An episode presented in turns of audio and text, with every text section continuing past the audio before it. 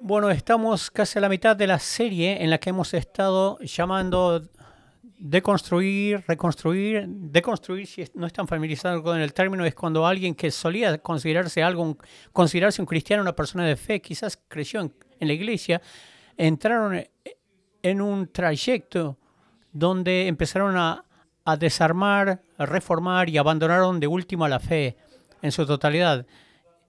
Bueno, este es una gota de lo que es esta serie, pero vamos a agarrar algunas cosas, un puñado de cosas que a menudo son la raíz y hace que los engranajes de la deconstrucción empiecen a moverse en sus vidas. Algunos de estos, algunas personas han sido confrontadas con estas preguntas y a veces no tenemos suficientes respuestas para estas preguntas de la deconstrucción. Si estuvieron la semana pasada, dijimos que todos tenemos uno o dos guiones, ya sea que se den cuenta o no, de las cuales estamos leyendo para tratar de interpretar y vivir, por las cuales vivir nuestras vidas, para interpretarlas y luego informarnos. Tenemos la palabra de Dios, el guión de la palabra de Dios, y tenemos este término bien grande a los cuales nos referimos como el guión secular.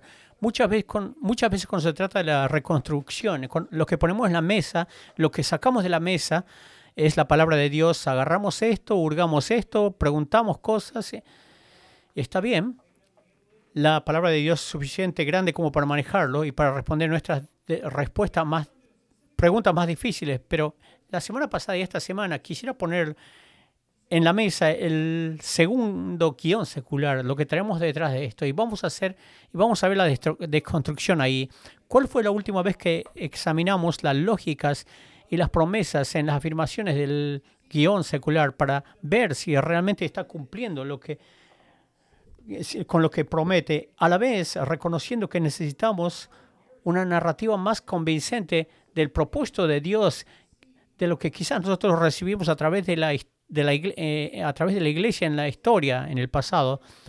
Si te encuentras en este entrecruce, no te de, deconstru, deconstruyas, sino constrúyete. Así que vamos a entrar de lleno, y este es el título del mensaje de hoy. ¿Qué les parece el, la disforia de género y el movimiento transgénero? Si este es el primer domingo que planeaste visitar Traders Point, nuestra iglesia, escogiste el día más fantástico. Si estás en uno de nuestros campuses o estás escuchando en línea y estás diciendo, nunca pensé que iba a escuchar este mensaje en línea. Bueno, yo también, porque nunca pensé que iba a estar predicando de este tema. Y en preparación, así que volví y revisé las notas de la Universidad Bíblica, pero no, honestamente no pude encontrar este tema, así que lo saltearon. Pero es muy relevante para nuestras vidas, porque en este momento, la mayoría de nosotros notamos, estamos viviendo en un momento cultural donde muchas, se están haciendo muchas preguntas sobre lo que es ser un hombre y una mujer, que, y no se han preguntado, preguntas que no se han hecho a esta gran escala en la historia humana. Antes de mirar la sal- dónde está la salida, este es el momento, o estás pensando, este es un buen momento para hacer un cambio de aceite, tengo que irme. Te voy a decir, aguanta conmigo hasta bien hasta el final, porque mientras navegamos, yo sé que esta es una, una tierra minada, eh, pero queremos tratarlo con mucho más compasión y, con, y pensando que quizás estás atravesando esto, pero escúchame, escúchame bien en esto. Aun si están en desacuerdo con alguna de las cosas que voy a decir, no, no se me desconecten. Quizás te sientes aprensivo y te pones nervioso al entrar en estas aguas, porque este es un tema, y te entiendo, porque es un tema bien complejo y complicado, y quizás muchos de ustedes estás pasando por esto, algunos de ustedes quizás conocen a gente que están pasando por esto, pero creo que tenemos que acordarnos de primero de Pedro, que debería fijar las pautas cada vez que hablamos de un tema tan complejo como esto. Primera de Pedro quince tres dice, y estad siempre preparados para presentar a todos, queriendo decir a alguien que piensa diferente a ti, defensa con mansedumbre, reverencia, esta parte que dice que es tan crucial, díganlo en voz alta conmigo, con mansedumbre y respeto, reverencia. Cuando se tratan de temas complejos como este, algunos pastores cristianos en las iglesias lo, lo abordan y otros para nada. Y los que, pero los que lo hacen, lo hacen sin respeto. A menudo la gente con opiniones sobre este tema son los que tienen, los que hablan mucho más, tienen tendencia a ser abrasivos y divisivos, pero queremos ser, reconocer esto con amabilidad y respeto. Yo no sé si es posible hacerlo, pero creo que es absolutamente necesario de que lo hagamos. Si te puedo compartir un poco de, de mi corazón con ustedes, les agradezco los aplausos, pero bueno, la, la mamá se unió a los aplausos. Pero quiero compartir un poco sobre mi corazón hoy. No me gusta, en realidad, no me gusta hablar de esto, como meterme en esta caja, pero sé que tenemos que hacerlo y la razón primaria es porque estamos hablando, se está hablando en todas partes. Para que nosotros nos quedemos callados es raro, extraño. No solamente eso, yo, yo quiero que, que escuchen mi corazón, especialmente los que son nuevos, genuinamente, sin importar lo que tú creas, de dónde vienes, si nos conocemos o no, realmente quiero pastorearte a ti. Y pastorearte significa la idea de un pastor, como esta so- sociedad, cuando tenían pastores y uh, rebaños, y el pastor guía a las ovejas a través de los valles. Entonces, para mí, yo quiero dar un paso de atrás y decir, no, no quiero hablar de esto. Es como que estoy diciendo a las ovejas, ustedes defiéndanse como puedan. Les amo demasiado como para hacer eso. Ahora, desafortunadamente, desafortunadamente hay mucho, y ustedes lo saben, hay muchísimos diálogos muy reflexivos y con compasión. Algunos están nerviosos de ya. No me gusta tener de esta clase de conversación muy divisivas, pero me gustaría hacerlo de una manera constructiva, porque vivimos en un ambiente tan, eh, una sociedad tan desafiante, y lo escuchamos como que somos las personas que se quedan parados al, al costado y que señalan con el dedo y lo utilizan estos temas como armas para hacerse ver como brillantes y que bueno, y el otro lado está mal, y son ridículos y son malos, están equivocados. A menudo esta discusión, desafortunadamente, desintegra, se desintegra entre nosotros, entre la mentalidad de nosotros y la mentalidad de ellos. Son gente que están tratando de hacer un plan. Pero quiero que sepan, no me considero que tengo todas las respuestas o para marcar un punto o por darle duro a alguien.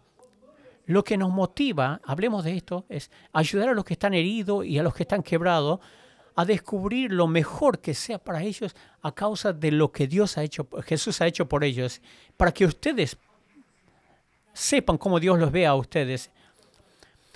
Bueno, yo les voy a pedir que hagan algo que nunca les pedí que, ha, que hagan en dieciséis años de ministerio.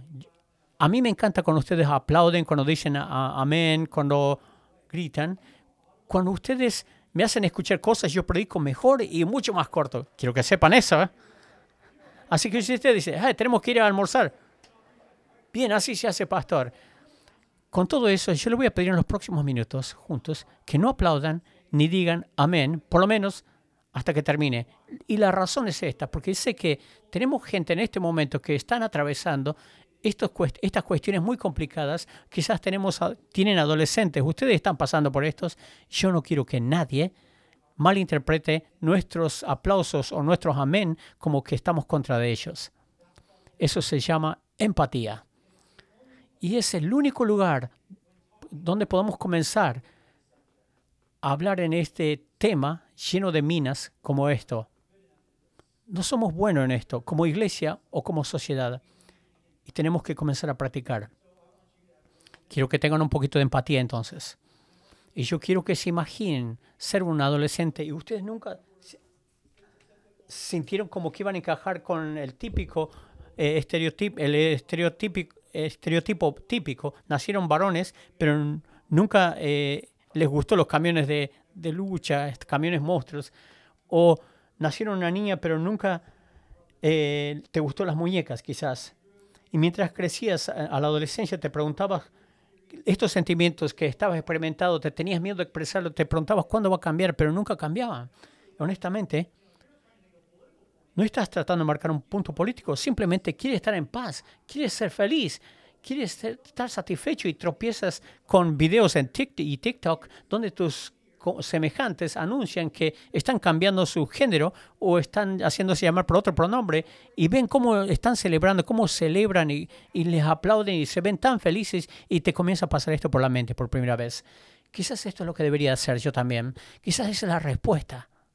Imagínense ser un padre de un adolescente y vienen un día y te dicen que no se sienten en casa, eh, no se sienten bien estando en el cuerpo que está con el nombre, eh, los pronombres, y te quedas perplejo y te sientes confundido y vas en línea y lees que los adolescentes que luchan con esto que se llama disforia de género, que es un término que ni siquiera sabías que existían hace un par de años, están en altos riesgos de pensamientos suicidas y de desviación, y te sientes Eh, y, y recibes consejerías y te dicen, de lo, lo, los terapeutas te dicen, tu única opción como un padre amoroso y que te apoya, que afirmes a tus hijos en hacer la transición, porque si no lo haces, va, te van a caricaturar como un padre abusivo, y esto te, esta frase te queda por primera vez, puedes, que puedes tener un hijo transexual o una hija transexual.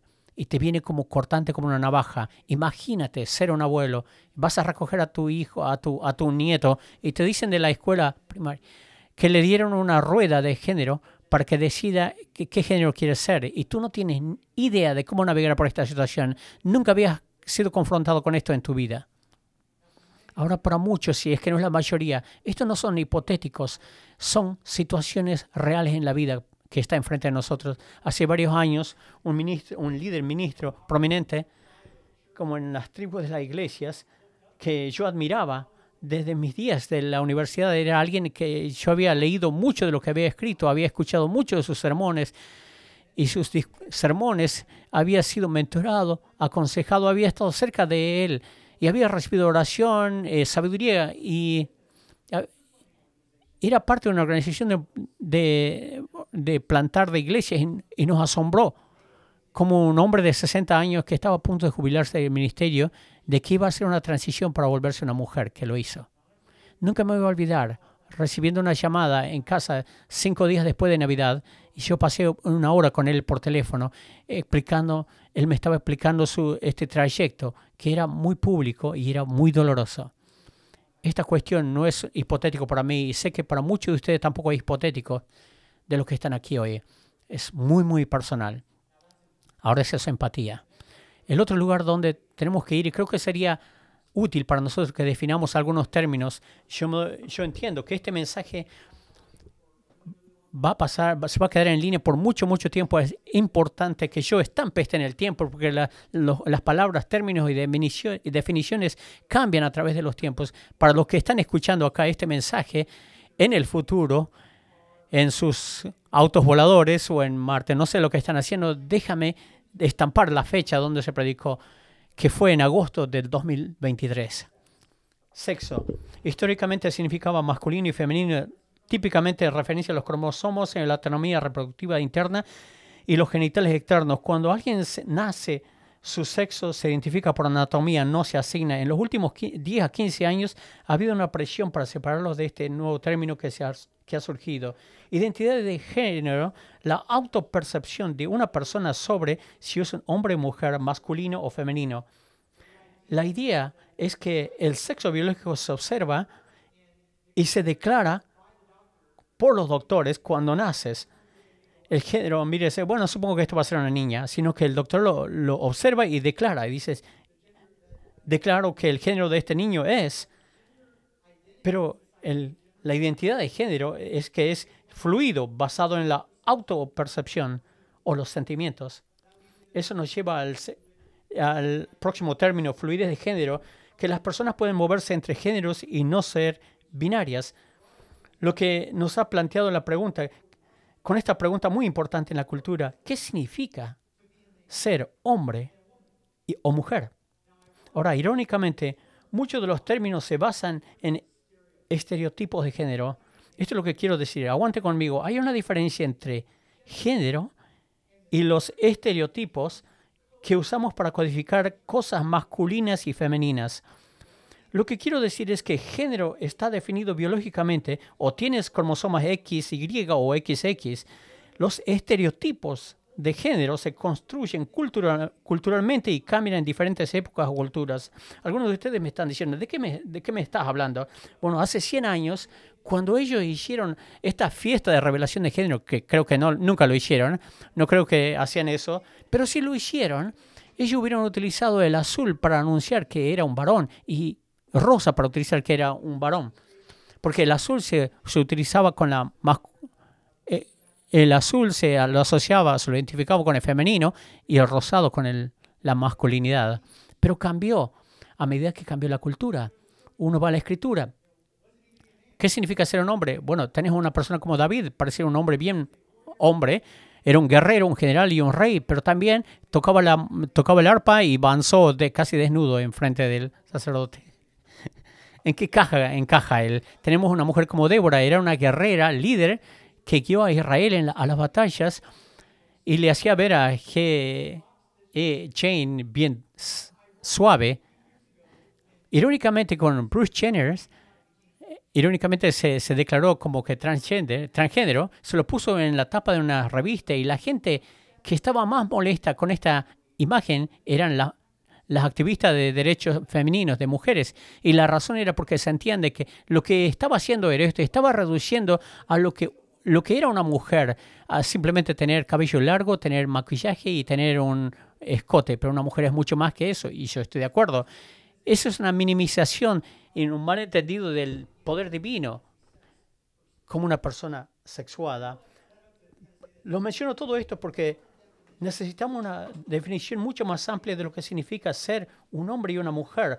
Porque hay hombres que no les gustan los camiones grandes, pero prefieren cocinar y bailar swing. Hay mujeres que le encanta el levantar pesas y pref- prefieren una, una, una cerveza en vez de una uh, bebida mimosa. Y lo este- hacemos un estereotipo de acuerdo a la cultura. Uno, un varón adolescente que no encaja, que no encaja la descripción de típico alfa.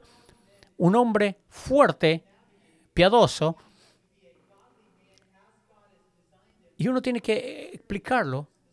No solamente para eh, encajar, combinar con el estereotipo de cómo es un varón. No, no todos los varones les gustan los deportes, pero prefieren las artes. ¿Y qué si era una niña y prefiere ver John Wick en vez de la película eh, Orgullo y Prejuicios? ¿Qué te hace eso? ¿Qué te vuelve a ti? Te hace tremendo, trem- eh, fabuloso.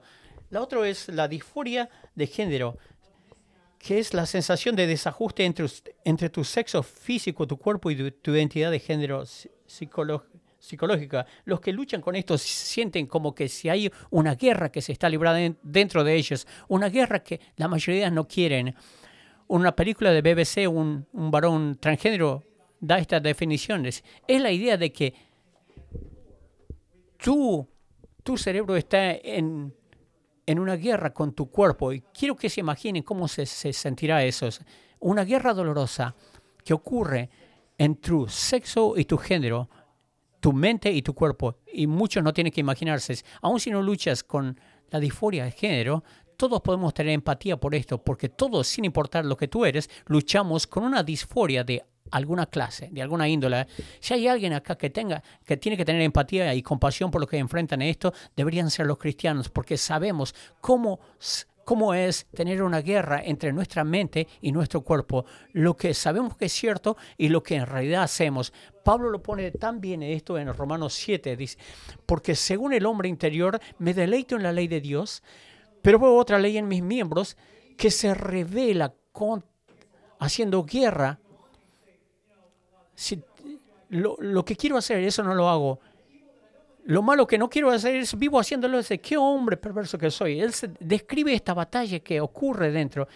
Y así es la vida cristiana. Es una guerra entre mi identidad, eh, y lo que Dios declara que yo soy, y mis actividades. Las cosas que en realidad hago. Y este conflicto que ocurre como, resulta, como resultado entre los dos a causa de un mundo quebrado en el cual vivimos y no podemos arreglarlo. Necesitamos salvador.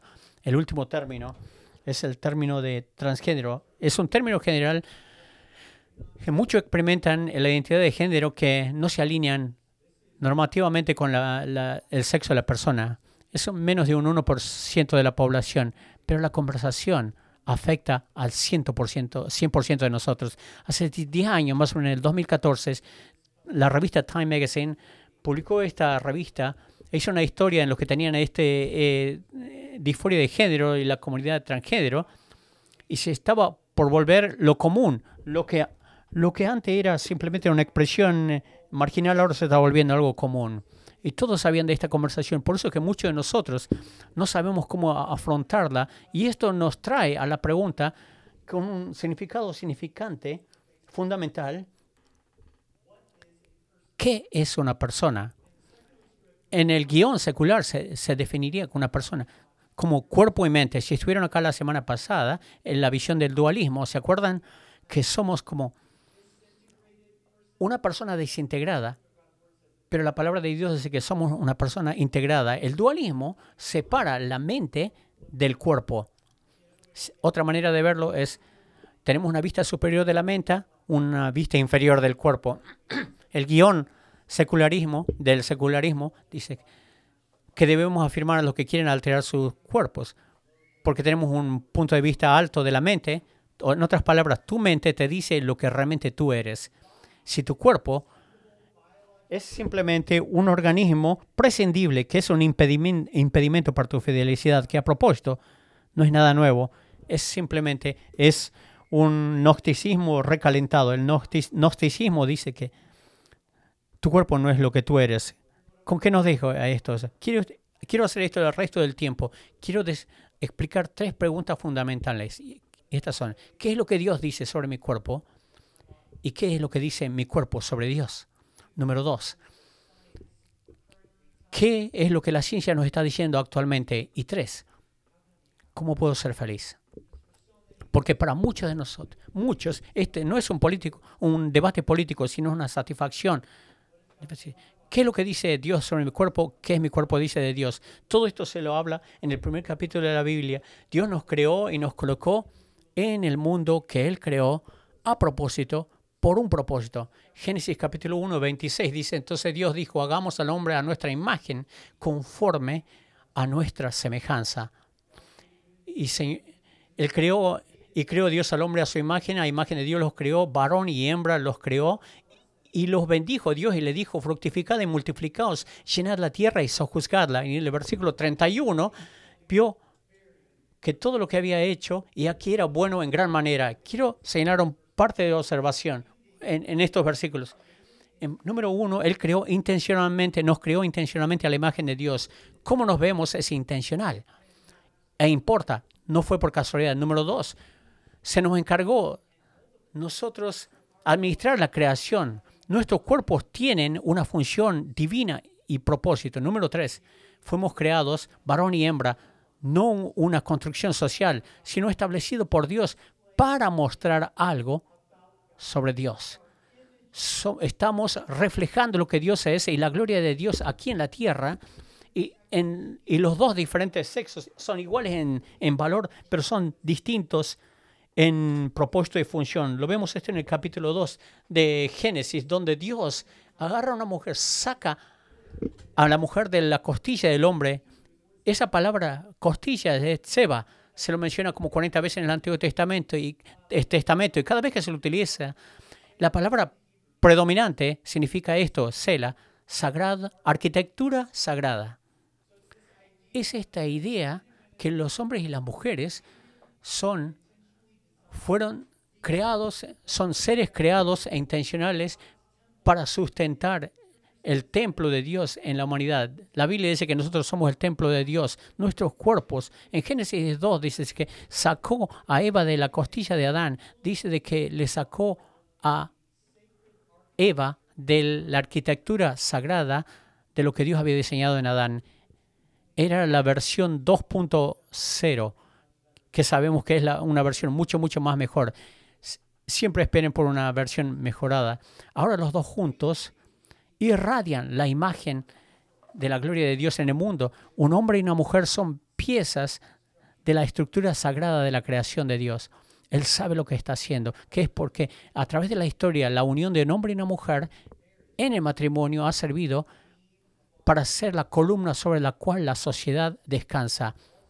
También es por eso que cuando ocurren, se quiebran los hogares, la sociedad también se quiebra.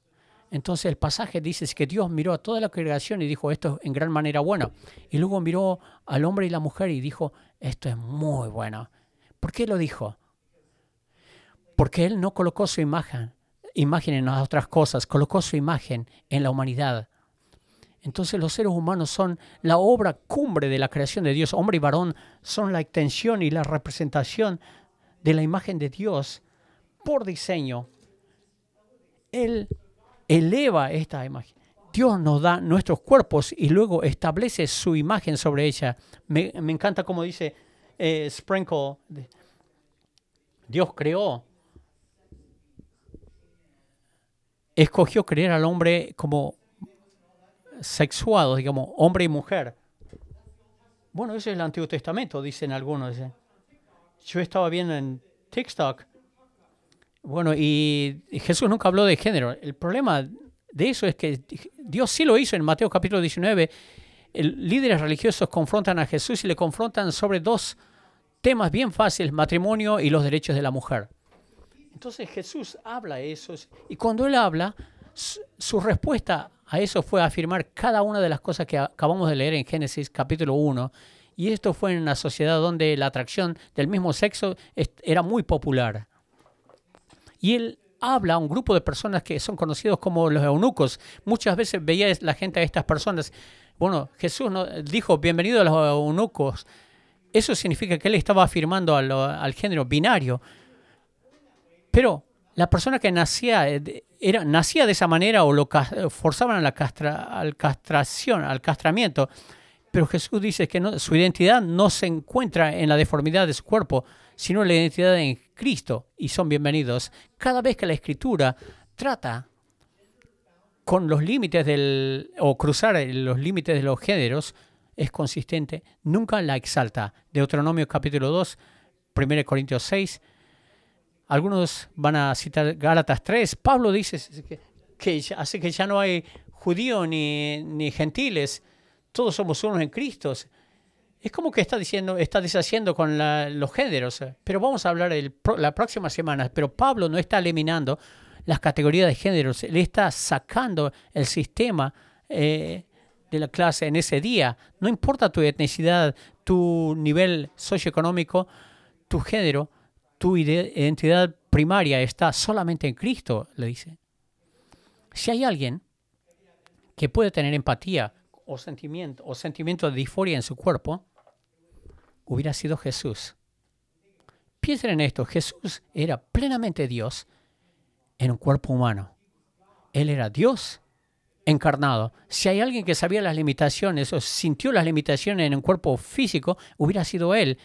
Y él tenía una cantidad increíble de compasión y no estaba ajeno a los sentimientos de incongruencias o disforia que tú o alguien que conoces que está atravesando esto. Lo que tú estás atravesando, lo que sea, no es de Dios, pero lo que es, que tú, lo que sea, tú lo puedes traer a Dios. Ahora, ¿cómo abordamos la atención? Bueno, el guión social, diríamos. Bueno, tenemos que animar a la gente para que den pasos, para que se alineen con lo que piensan. Pero ¿qué es lo que dice la ciencia?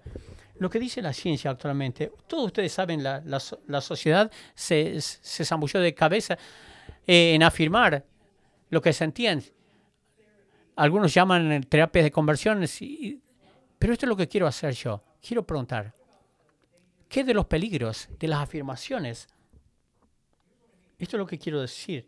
El pensamiento va en esta línea. Si aceptamos la nueva expresión de género de alguien, entonces la esperanza es de que su salud mental va a mejorar y que las, las chances de pensamientos suicidas, de suicidio van a bajar. Pero esta es la pregunta. ¿Está ocurriendo eso?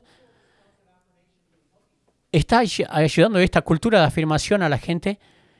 Pero más importante, tenemos que hacer nuestra pregunta. Tenemos que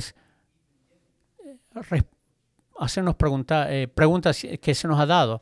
En Inglaterra hay una organización de, de hay una estadística, dice, entre la gente transexual y no binaria, cincuenta y dos por ciento han considerado suicidio y veinte por ciento han hecho intento de suicidarse. Esto es trágico. Ahora la lógica nos diría de que esos estatus deberían bajar. Cuanto más nosotros continuamos con el mismo enfoque de, de, las, de este sistema de afirmación. Cuando uno ve a países que afirman más de lo que nosotros estamos afirmando y se han estado moviendo en esta dirección por mucho más tiempo, que están fuera de nuestro terreno político, como países como Suecia, Reino Unido, están cerrando sus clínicas. Suecia, que han estado haciendo estas operaciones durante más de cincuenta años, recientemente han cerrado muchos tratamientos a menores porque no estaban viendo mejoras en los resultados de los pacientes. Inglaterra recientemente cerró la clínica Tavis Talk, que era el único proveedor del país de cirugías o tratamientos de género, porque era una revisión nacional independiente que encontró el modelo actual de atención estaba dejando a los jóvenes en un riesgo considerable de sufrir problemas de salud mental o angustia. Otro también. Encontró, hubo otro estudio, el sesenta y cinco a noventa y cuatro por ciento de los adolescentes trans dejan su identi- de identificarse como trans a la edad adulta, y esto es enorme, porque si vamos a hacer una decisión que va a afectar permanentemente nuestro cuerpo y van a terminar cambiando de idea, esto es cruel. Luego el doctor McHugh, psiquiatra de la universidad en el hospital John Hopkins, Hopkins, el tratamiento no debe dirigirse al cuerpo como ocurre con la cirugía de hormonas, como tampoco se trata de pacientes obesos o anoréxicos con liposucción. El tratamiento debe esforzarse por corregir la naturaleza falsa y problemática de la suposición. Ninguna de estos, esto es algo que quizás escuches de organizaciones que, pero están fuera del, del punto de vista bíblico. Las razones, algunos que van a afirmar que la razón por la que la gente trans y con disforia De, de, de género están en riesgo de suicidio a causa, muchos dicen, a causa del odio de los cristianos. ¿eh? Y aun si eso fuera un poco de verdad, que en realidad yo voy a, les voy a ceder, sí les voy a dar, porque en cierta forma es verdad, porque hay cristianos que odian a esta gente. Eso nos debe doler el corazón, pero eso tampoco explica todo, porque ninguna de estas organizaciones están en la vida o operan en un ambiente de secuencia. Los que operan en esto han, lo están haciendo por más de cincuenta años, pero no han visto mejoras en sus pacientes. En otras palabras, no está produciendo el bien que el guión secular ha prometido. Ahora, como cristianos, necesitamos ser compasivos, gente compasivos que guían con amor, pero también guían desde un lugar de realidad, mientras buscamos el bien de la gente que están cargadas, angustiados, o se sienten o sienten con incongruencia en sus vidas. Romanos capítulo doce dice, así que hermanos y hermanas, os ruego por las misericordias de Dios que presentéis vuestros cuerpos en sacrificio vivo. Den sus corazones a Dios. Acá dice, entreguen sus cuerpos a Dios. En sacrificio vivo, santo, agradable a Dios, que es vuestro culto racional. No os conforméis a este siglo, no copien el comportamiento de, de este mundo, del guión secular, sino transformaos, y esta es la palabra clave, transformaos por medio de la renovación a una nueva persona. ¿Cómo? Cambiando la manera en que tú piensas. Él nos está invitando a todos a estos, y entonces ustedes van a comprobar cuál es la buena voluntad de Dios, que es agradable y perfecta. El guión secular dice, escuchen a su mente, alteren permanentemente su cuerpo. La Escritura dice, sí, abracen el cuerpo que te dio intencionalmente y permítanlo, que te permítelo que te transforme la mente y tu cuerpo. Bueno, eso es un alarmante, pero no es la manera que nosotros tratamos todo otro problema médico de salud. Imagínense, tú tienes una adolescente de que pesa cien libras o cincuenta kilos y dice, siento que soy... Este, tengo sobrepeso, y un, un doctor bien informado no te dice, bueno, si así te sientes, te pongamos en una, te vamos a dar a recetar unas píldoras para dietas y te vamos a hacer una operación de liposucción. Pero un, amor, un, un doctor amoroso te va a decir, ayudemos entonces a, a alinear tu mente y tu cuerpo en vez de hacer lo contrario, de cuerpo a mente. Si tú ya has pasado por este camino y quizás ya has hecho la transición, o quizás amas a alguien que lo ha hecho, tienes un adolescente que está luchando con la disforia de género, si te estoy describiendo a ti, quizás estás en tu asiento y estás preguntándote, has tirado muchos pasajes a Araón, muchas estadísticas, mi, mi cabeza tiene un embrollo. No me interesa la política estadounidense. Araón, solamente quiero ser feliz.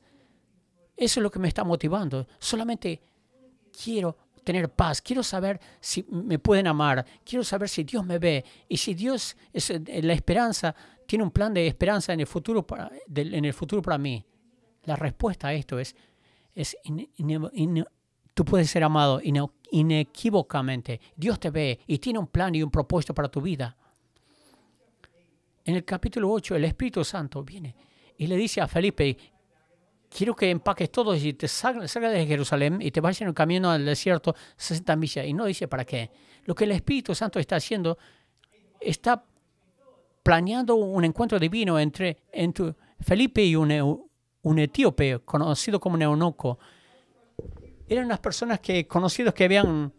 Eh, Le habían cortado los testículos, habían hecho una cirugía de alteración y el texto nos dice que esta persona era de la ciudad eh, capital de Etiopía, pero hace el trayecto a Jerusalén porque quiere visitar el templo donde se encontraba la presencia de Dios. Pero él dice que volvía, el capítulo ocho, rechazado. ¿Por qué? Porque los historiadores dirían de que cuando él pasó, entró, subía la escalera hacia el templo, hubiera leído el, el, que habían colgado los religiosos del día ese. Ningún cojo, ningún enfermo, ningún ciego, ni ningún eunuco puede entrar. Él había viajado mil millas, pero fue rechazado por esta gente, supuestamente gente de Dios. Y me imagino que él debe pre- pre- haberse preguntado, ¿realmente la gente me ama? Son duros conmigo, me avergonzaron y me alejaron de Dios. Ahora se vuelve a Etiopía y el Espíritu Santo le envía a Felipe tras él. Y cuando lo encuentra, Felipe hubiera teni- tenía un rollo del Antiguo Testamento que en esa misma sección se hubiera cruzado con estas palabras de Isaías cincuenta y seis. A los eunucos que guarden mi día de reposo. Esto es lo que dice el Señor a los eunucos que guardan mis días de reposo y escojan lo que, lo que yo quiero y abracen mi pacto. Yo les daré lugar en mi casa, en mi templo y dentro de mis muros y nombre mejor que el de hijos e hijas, nombre perpetuo. Yo voy a hacer un memorial para ellos con un nombre mejor que hijos e hijas. Yo les voy a dar un nombre perpetuo que va a per- permanecer para siempre. Él había viajado hasta el templo, todo este camino hasta el templo, vio este letrero y le recordaron las heridas, las cicatrices que, que habían quedado en su cuerpo como eunuco. Y él dice, a causa de mis cicatrices yo no puedo entrar en la presencia de Dios. Pero luego lee en el versículo veintitrés, en el capítulo cincuenta y tres, y le dice, él, refiriéndose a Jesús, dice, herido fue por nuestras rebeliones, molido por nuestros pecados. Y dice, por sus llagas fuimos sanados. Y le envía a Felipe a encontrarlo en el camino. Dice, tus cicatrices no te definen. Entonces, ustedes pueden aplaudir y pueden decir amén en este momento. Porque sé que muchos me están mirando. Y así es como quiero concluir esto. En este momento, sea lo que sea que estés experimentando, sea lo que sea por lo que estás atravesando, sea... Eh, lo que sea, la, la cicatriz que estés llevando en tu cuerpo físico o en, en, en tu yo emocional, en tu alma, quiero que sepas, si estás sentado ahí pensando, si hay un, una esperanza, un plan en el futuro para mí, yo quiero que sepas que Dios declara a través de su Espíritu Santo que tú eres un hijo del Dios viviente, son hijas e hijas del Dios, del Dios viviente, te han dado un nombre, se te ha dado una identidad, se te ha dado un cuerpo, se te ha dado un lugar y un propósito en su casa, porque solamente Jesús puede decirte lo que tú eres. Y Él dice, Él te dice que tú eres tan amado, eres tan amado. Y yo quiero que sepas en este momento, si eres un transgénero, que estás pasando por la disforia de género, o conoces a alguien que lo es, y, y tú lo amas y te importa, y yo, yo quiero que sepas a la, que la iglesia que entraste hoy es una iglesia que nunca vas a ver un letrero que dice que no eres bienvenido acá. No, nosotros te vamos a amar, te vamos a servir, te vamos a honrar, vamos a tener empatía por ti, no te vamos a avergonzar, no, te vamos, no vamos a hablar mal de ti, te, ni te vamos a marginal, marginalizar, ni te vamos a hacer de menos.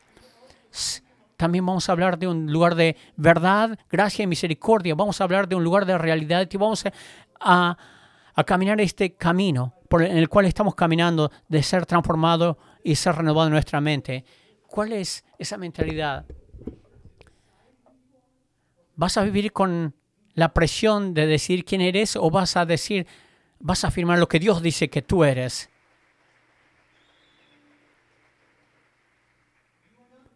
Tú no eres lo que tú dices que eres. Tú no eres lo que otros dicen que tú eres o lo que la sociedad dice que eres. Tú eres lo que Dios dice que tú eres. Dios, yo soy lo que, todo lo que yo soy, tú dices que yo soy. Yo declaro que soy lo que tú declaras que yo soy. Padre, venimos aquí en este momento. Y yo quiero orar, hacer esta oración pastoral. Que sea lo que sea por lo que estemos atravesando, que tu espíritu se sienta en este lugar, que tú encuentres a esas personas donde están sentados en este momento y que tú los pastoreas, así como lo hiciste con ese eunuco etíope en Hechos ocho. Y que ellos se den cuenta que, se, se den cuenta que fueron hechos tremendamente, maravillosamente, que vivimos en un mundo quebrado, disfuncional. Por eso es que tenemos cosas como la disforia, por eso es que tenemos cosas con las cuales batallamos y clamamos a ti. Nosotros decimos y afirmamos lo que tú dices que eres y que moriste por nosotros.